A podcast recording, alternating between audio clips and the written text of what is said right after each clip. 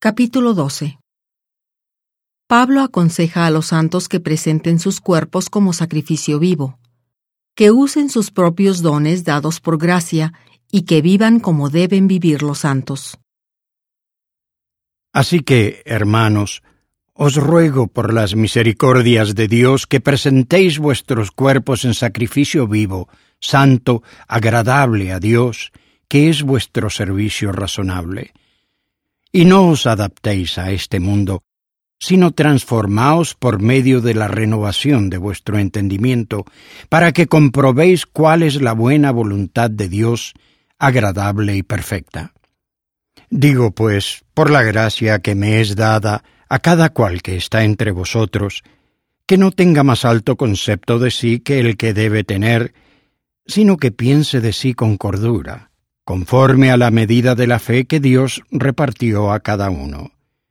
Porque de la manera que en un solo cuerpo tenemos muchos miembros, pero no todos los miembros tienen la misma función, así nosotros, siendo muchos, somos un solo cuerpo en Cristo, y todos miembros los unos de los otros. De manera que, teniendo diferentes dones, según la gracia que nos es dada, si el de profecía, úsese conforme a la medida de la fe, o si de servicio, en servir, o el que enseña, en la enseñanza, el que exhorta, en la exhortación, el que reparte, hágalo con sencillez, el que preside, con diligencia, el que hace misericordia, con alegría. El amor sea sin fingimiento.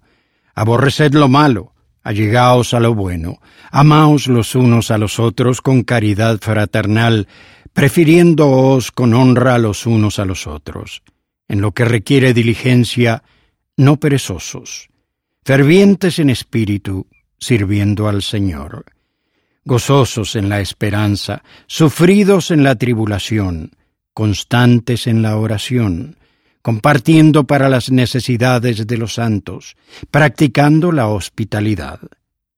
Bendecid a los que os persiguen, bendecid y no maldigáis. Gozaos con los que se gozan, llorad con los que lloran. Unánimes entre vosotros, no altivos, sino asociándoos con los humildes. No seáis sabios en vuestra propia opinión, no paguéis a nadie mal por mal. Procurad lo bueno delante de todos los hombres. Si es posible, en cuanto dependa de vosotros, tened paz con todos los hombres. No os venguéis vosotros mismos, amados míos, sino dejad lugar a la ira de Dios, porque escrito está, Mía es la venganza, yo pagaré, dice el Señor.